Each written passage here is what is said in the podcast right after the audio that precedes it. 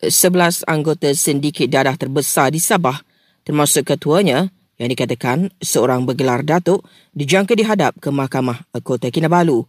Menurut Bukit Aman, Jabatan Peguam Negara telah memberi lampu hijau untuk mendakwa individu terbabit. PDRM juga memaklumkan sejumlah daerah di Sabah dikesan sebagai kawasan panas aktiviti dadah antaranya Tawau dan Sempurna. Tiga lelaki direman bagi bantu siasatan kes penemuan rangka manusia dalam sebuah rumah terbiar di Batu Pahat, Johor. Analisis sampel DNA juga sedang dilakukan ke atas mayat yang disyaki seorang ibu tunggal yang hilang sejak 14 Disember lalu. Kerajaan akan bincang dengan tabung haji berhubung kemungkinan menaikkan kadar minimum pendaftaran haji selaras kos semasa. Kerajaan meluluskan permohonan dana berjumlah 113 juta ringgit untuk bayi pulih curun runtuh dan jalan raya rosak di negeri-negeri terjejas banjir.